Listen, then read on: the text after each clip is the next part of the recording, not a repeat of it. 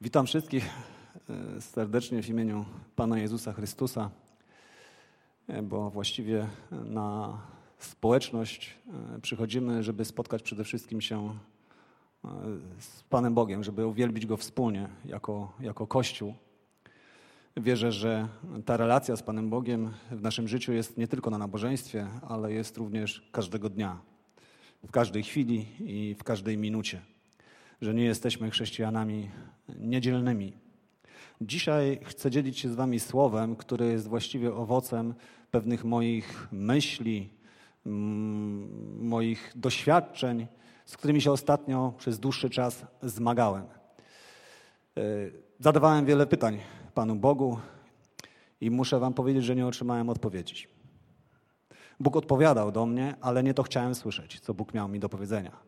Chciałem słyszeć zupełnie co innego. Jednak Bóg nieustannie mówił do mnie przez swoje słowo. Pojawiał się we mnie bunt, pojawiała się pycha, pojawiały się różne rzeczy, które przeciwstawiały się temu, co Bóg miał mi do powiedzenia. Tak więc w pewnym sensie dzisiejsze słowo będzie dotyczyło też tego, z czym ostatnio się zmagałem. Może zacznę od takiej oczywistej prawdy, że życie jest trudne. Jak już powiedziałem, to oczywista i powszechna prawda i chyba nikt z nas z tym nie dyskutuje. Wiemy, że życie jest trudne, zmagamy się z doświadczeniami, zmagamy się z problemami, z różnymi przeciwnościami. Żyjemy w upadłym świecie i tu mogę niektórych zaskoczyć, że ten świat jest nie tylko upadły, ale jest również przeklęty. I myślę sobie, że jeżeli tak spojrzymy na świat, w którym żyjemy, to wiele to wyjaśnia. Wyjaśnia to wiele rzeczy, które nas dotykają, z którymi się stykamy, których doświadczamy. Nawet chrześcijanie nie są odporni na zranienia. Nawet chrześcijanie nie są odporni na frustrację, na smutek, na depresję, na przygnębienie. Nie jesteśmy też odporni na chorobę i na śmierć. Chociaż wielu z nas chciałoby być i wyznaje taką teologię, ale rzeczywistość, z którą się stykamy, rzeczywistość, w której żyjemy, jest inna. Określiłbym taką teologię, przepraszam za takie stwierdzenie, papierową, która nie wytrzymuje próby ognia, nie wytrzymuje próby doświadczenia.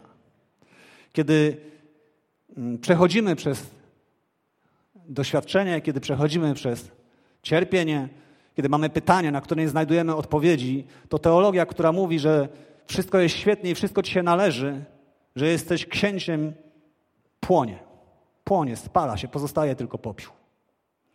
Więc musimy się trzymać Słowa Bożego. Więc zacznę jeszcze od tego, że nie jesteśmy odporni. Nie jesteśmy odporni ani na śmierć, nie jesteśmy odporni na choroby. Przytoczę pewien przykład, który jest nam znany wszystkim, przynajmniej na pewno słyszeliśmy, czy też dowiedzieliśmy się o tym w tym okresie tej pandemii, która teraz panuje. Słyszeliście zapewne o Hiszpance, która miała miejsce zaraz po I wojnie światowej w latach 1918-1920. I musimy sobie zdać sprawę jeszcze z tego, że populacja ludzkości wtedy liczyła 1,5 miliarda ludzi. 1,5 miliarda ludzi. Niecałe, mówią, że 1,3 miliarda do 1,5 miliarda. Na Hiszpankę zachorowało 1 miliard osób z 1,5 miliarda. Z tego 100 milionów ludzi umarło na tą chorobę. Jak myślicie, czy wśród tych ludzi byli chrześcijanie? Byli ludzie, którzy kochali Boga? Byli ludzie, którzy chcieli Mu służyć i pragnęli Go poznawać całym swoim sercem? Ja myślę, że byli. Czy jak myślicie, w czasie Wielkiego Głodu 1932-1933 umiera 8 milionów ludzi. Czy nie było wśród nich chrześcijan? Już nie wspomnę o wojnach, o innych rzeczach, które się działy, gdzie ludzie umierali, gdzie ludzie ginęli, gdzie byli zabijani. Wśród nich byli też chrześcijanie. Doświadczali tych wszystkich rzeczy. Zmagali się z tym wszystkim. Więc, jak już powiedziałem, nie jesteśmy odporni. Nie jesteśmy odporni i wygląda na to, że jako chrześcijanie przechodzimy przez różne doświadczenia i przez różne próby. Pawłowi oczywiście nie było obce cierpienie i doświadczenie. W drugim liście do Koryntian, w 11 rozdziale, Paweł mówi o swoich doświadczeniach. Mówi o kłopotach, mówi o trudach, mówi o cierpieniu, o tym, że był bity, że był w więzieniu. Mówi o ciężkiej pracy, o bezsennych nocach. Mówi również o głodzie, że doświadczał tych wszystkich trudności. Doświadczał również zmagał się również z ludźmi, z innymi wierzącymi, którzy występowali przeciwko niemu. Wydaje się jednak, że Paweł miał jeszcze jedno doświadczenie, które sprawiało mu wiele więcej bólu niż wszystkie inne razem wzięte, o którym czytamy w drugim liście do Koryntian. I chciałbym was teraz zaprosić do tego fragmentu, który jest bardzo znany. Myślę, że każdy z nas go zna i wiele razy go czytał. I jest to dla nas w pewnym sensie oczywista prawda. To, co tam jest napisane, co Paweł mówi. Jednak co innego jest wiedzieć, że to jest prawdą, a co innego jest to przyjąć do własnego życia i zaakceptować to w swoim osobistym życiu. Czytamy rozdział 12 drugiego listu do Koryntian od wersetu 7 do 9. Bym się więc z nadzwyczajności objawień zbytnio nie wynosił, wbity został cierń w ciało moje, jakby posłaniec szatana, aby mnie policzkował, abym się zbytnio nie wynosił. W tej sprawie 3 razy prosiłem Pana, by On odstąpił ode mnie. Lecz powiedział do mnie, dość masz, gdy masz łaskę moją, albowiem pełnia mojej mocy okazuje się w słabości. Najchętniej więc chlubić się będę słabościami, aby zamieszkała we mnie moc Chrystusowa. Dlatego mam upodobanie w słabościach, w zniewagach, w potrzebach, w prześladowaniach, w uciskach dla Chrystusa, albowiem kiedy jestem słaby, wtedy jestem mocny. Chciałbym to jeszcze przeczytać, te wersety z innego przekładu, z przekładu dosłownego, werset 7 i 9. Posłuchajcie, jak te wersety brzmią. Dlatego, abym się nie wynosił, został mi dany kolec w ciało, anioł szatana, po to by bił mnie po twarzy, abym się nie wynosił. W tej sprawie 3 razy prosiłem Pana, by On ode mnie odstąpił, lecz powiedział mi, wystarczy Ci moja łaska, w słabości bowiem doskonali się moc. Ja osobiście nie mam zielonego pojęcia, czym był cierń, o którym apostoł Paweł pisze. Cokolwiek by to nie było, jednego możemy być pewni. Był to szatański atak. I doświadczenie to dane było Pawłowi, co jest istotą tego tekstu, z Bożego zrządzenia. To doświadczenie przyszło do niego nieprzypadkowo. To było coś, co Bóg zaplanował dla jego życia. To Bóg, którego apostoł miłował całym sercem, pozwolił, aby szatan policzkował Pawła. Został mi dany kolec w ciało, anioł szatana, by mnie bił po twarzy. Inne przekłady mówią, ten czasownik tłumaczą bił po twarzy jako dokuczać, szturchać, poniewierać, dotykać nieszczęściem.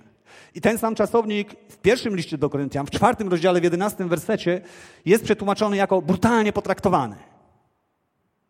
Brutalnie potraktowany.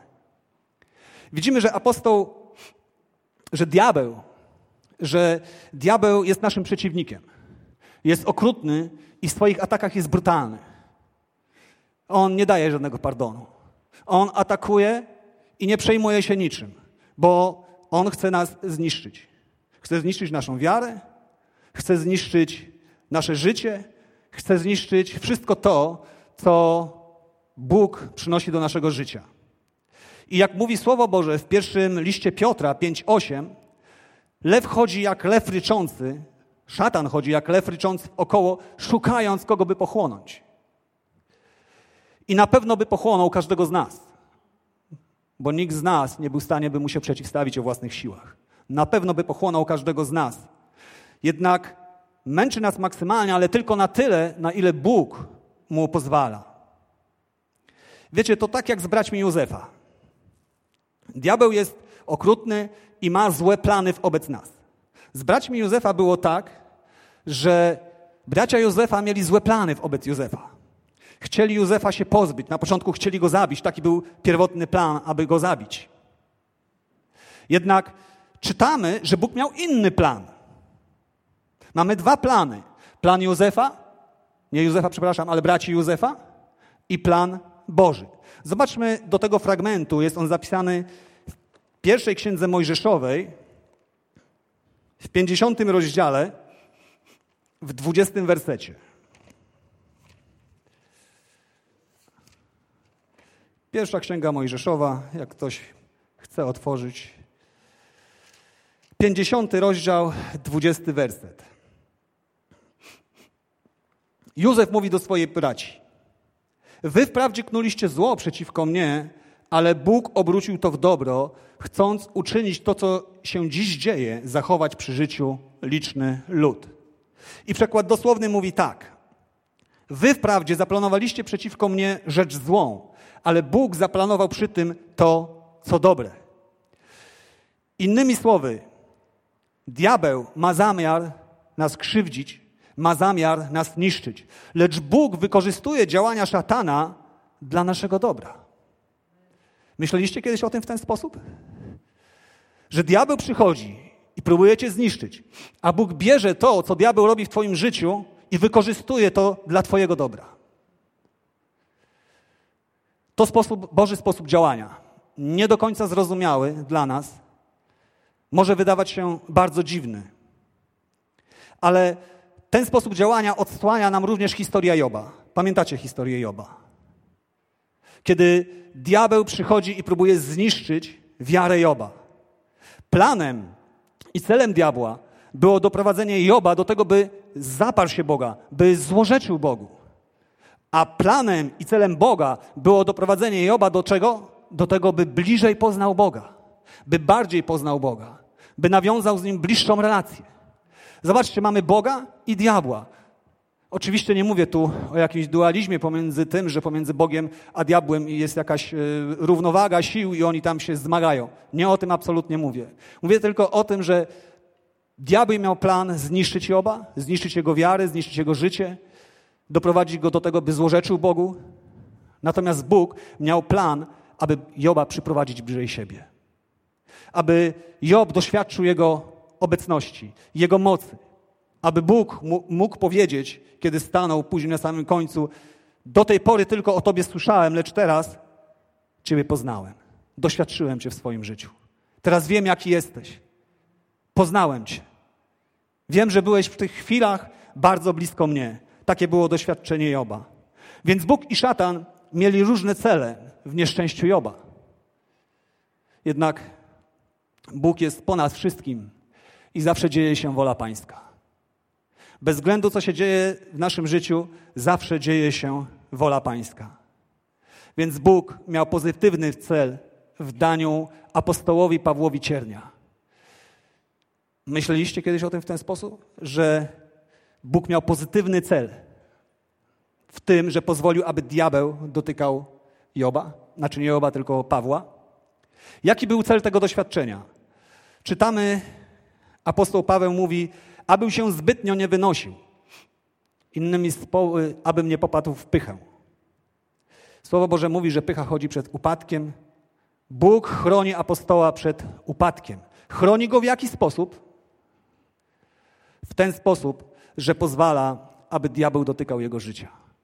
Nie wiemy, co to było, nie wiemy, z czym się apostoł Paweł zgadzał, zmagał, możemy się domyślać, ale do końca nie jesteśmy w stanie odpowiedzieć sobie na to pytanie. Bóg nigdy nie pozwala na ból i cierpienie bez celu w życiu swoich dzieci. Każdy ból i każde cierpienie, każde doświadczenie, które przychodzi do światłego twojego życia, ma jakiś cel. Możesz go nie rozumieć, możesz się nie zgadzać z tym, możesz przeciwstawiać się temu, ale w ostateczności ma to coś wykonać, jakąś pracę w twoim życiu. Bóg użyje tego do dobrych rzeczy w twoim życiu. Bóg nie pozwoli szatanowi, ani okolicznościom, ani innym ludziom mających złe zamiary dotknąć nas nieszczęściem, chyba że ma jakiś w tym swój cel i plan. Bóg nigdy nie marnuje bólu i cierpienia. Oczywiście możemy cierpieć, znosić też ból czy jakieś przykrości poprzez jawny grzech, ale nie o tym tutaj mówię. Nie mówię tu o cierpieniu, o jakiejś krzywdzie, która się nam dzieje z powodu tego, że człowiek popełnił jakieś głupstwa w swoim życiu. Chociaż Bóg też to wykorzystuje dla naszego dobra w perspektywie wieczności. Więc Bóg nie marnuje bólu i nie marnuje cierpienia. On zawsze sprawia, że współdziała to wszystko dla naszego ostatecznego dobra. Widzimy, że Bóg nie usunął ciernia Pawła pomimo jego rozpaczliwego błagania. Odpowiedział mu tak. Pawle, masz moją łaskę. Czy to jest za mało? Czego jeszcze chcesz? Co mam zrobić? Mówi Paweł, 3 razy prosiłem, ale Bóg mi powiedział dosyć, że masz moją łaskę. I wiecie co, Paweł nie walczył, nie wiemy do końca, być może sprzeciwiał się na początku temu, zmagał się z tym, ale w końcu zrozumiał. W końcu zrozumiał, co Bóg mu do niego mówi. I mówi to w takich słowach. Będę się chlubił w swoich słabościach. Dlaczego? Ponieważ w nich objawia się moc Boża. Kiedy jestem słaby, wtedy Bóg okazuje swoją moc w moim życiu. Wiemy o tym, że Boża łaska bierze na siebie naszą grzeszność, bierze na siebie naszą winę i naszą zasłużoną karę. Tutaj natomiast widzimy, że łaska Boża bierze na siebie nie tylko grzeszność, winę i naszą karę, ale bierze na siebie także naszą słabość i niezdolność. Łaska przeciwstawia się dumie będącej rezultatem naszej sprawiedliwości.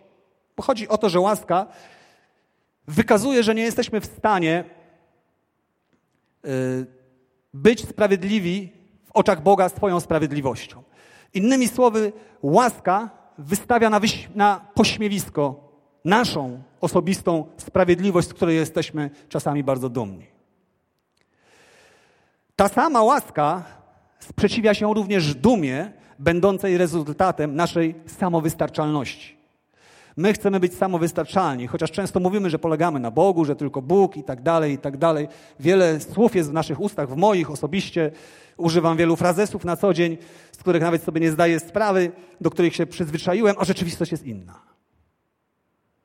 A rzeczywistość jest inna. Więc Bóg łamie nas, dopuszczając do naszego życia doświadczenia, dopuszczając do naszego życia różne trudności, łamie nas, i w ten sposób okazuje nam łaskę, bo chroni nas. Chroni nas przed nami samymi. Chroni nas przed upadkiem. Chroni nas przed pychą.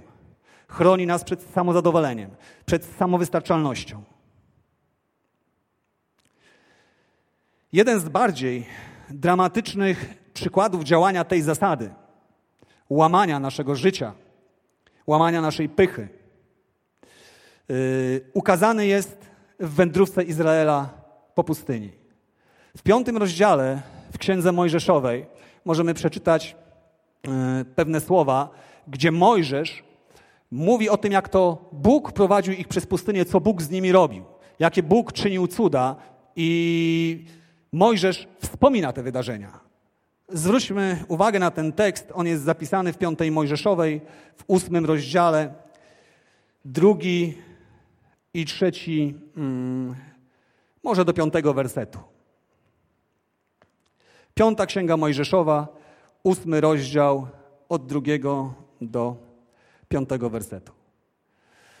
Zachowaj też w pamięci całą drogę, którą Pan Bóg Twój prowadził Cię przez 40 lat po pustyni, aby Cię ukorzyć i doświadczyć i aby poznać, co jest w Twoim sercu, czy będziesz przestrzegał Jego przykazań, czy nie.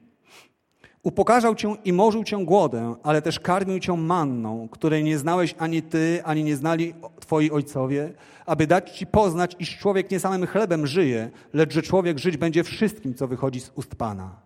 Twoja odzież nie zniszczała na Tobie, ani Twoja noga nie nabrzmiała przez te 40 lat. Poznaj tedy w swoim sercu, że jak człowiek ćwiczy swego syna, tak Pan, Bóg Twój, ćwiczy Ciebie. O czym tutaj czytamy? Czytamy, że Bóg swój lud upokorzył, że morzył ich głodem, Karmił ich pokarmem, którego wcześniej nie widzieli, którego wcześniej nie znali. Uczył ich w ten sposób, że człowiek nie żyje, że człowiek żyje przez Boże Słowo, że człowiek żyje przez Słowo, które wychodzi z ust Bożych. Bóg upokorzył swój lud, sprawił, że byli głodni, zanim go nakarmił. Później czytamy, że Izrael uczył się w ten sposób całkowitej zależności od Boga. Bóg chciał, aby byli świadomi faktu, że to On ich karmił, dawał im wodę do picia, sprawiał, że ich odzienie nie niszczało, to On ich prowadził, to On ich leczył, to On dawał im zwycięstwo i sprawiał również porażkę. Pustynia jest taką metaforą dla nas dzisiaj. Jest pewną metaforą próby, cierpienia, doświadczenia. I ludzie mówią, że pustynia łamie człowieka. I to jest prawda. Doświadczenia, próby, cierpienia łamią nas. Powoduje, Bóg nas łamie poprzez te rzeczy, aby rozwijać w nas charakter i wyzwalać siłę. Ale wiecie co? To nie jest siła, która jest wykreowana przez doświadczenie i przez próbę. Nie jest siłą samowystarczalności, ale jest siłą, która przychodzi do nas poprzez to, że bliżej poznajemy Boga, że zaczynamy rozumieć pewne rzeczy. Siłą, która polega na Bogu i siłą, której źródłem jest Bóg, a nie nasza samowystarczalność, nie nasza moc, nie nasza chluba, nie nasze uczynki, ale Bóg. Więc Bóg daje nam zawsze to, czego potrzebujemy. Czasem daje nam więcej, ale nigdy mniej. Zawsze dostajemy tyle, ile potrzebujemy. Z natury jako ludzie chcielibyśmy luksusu. Chcielibyśmy żyć wygodnie. Chcielibyśmy, aby te wszystkie doświadczenia nas omijały. Jednak Bóg mówi, że nie zawsze tak będzie. Że są pewne rzeczy w naszym życiu, pewne doświadczenia, pewne próby, które Bóg dopuszcza do twojego życia, aby cię zachować przy sobie. Bo twoje zbawienie nie jest oparte na tobie, na twojej sile. Gdyby moje zbawienie było oparte na mnie, na mojej sile, na mojej sprawiedliwości, na moich możliwościach, to bardzo kiepsko to widzę. Bardzo kiepsko to widzę. Znam siebie, wiem jaki jestem, chociaż nie do końca. Może nawet nie chcę do końca siebie poznawać, ale Bóg mnie zna do końca. Bóg mnie zna i chroni moją wiarę na różne sposoby, używając pewnych doświadczeń, używając pewnych trudnych rzeczy, z którymi muszę się zmagać, używając cierpienia, w różnej formie ono przychodzi do życia. Nie musi być to cierpienie fizyczne. Może być to cierpienie duchowe, emocjonalne, psychiczne. Różnego rodzaju może być, cierpienie może przybierać formy. Bóg działa w taki sposób w naszym życiu, aby nas zachować dla siebie. Aby nas stawić przed Chrystusem doskonałych. Abyśmy zachowali swoją wiarę i, jak jest powiedziane w Słowie, wytrwali do końca. Więc kiedy przychodzi do ciebie doświadczenie, kiedy się z czymś zmagasz, kiedy jest ci trudno, to pomyśl o tym, że Bóg coś czyni w twoim życiu. Może nie wiesz co. Może tego nie rozumiesz. Może się będziesz buntował przeciwko temu. Ale niech zagości w twoim sercu ta myśl, że w perspektywie wieczności Bóg robi dobre rzeczy w twoim życiu, że Bóg użyje to dla twojego dobra.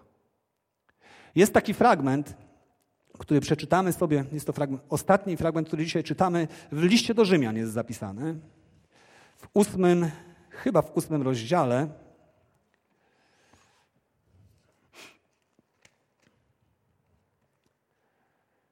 Tak, 8 rozdział od wersetu 28.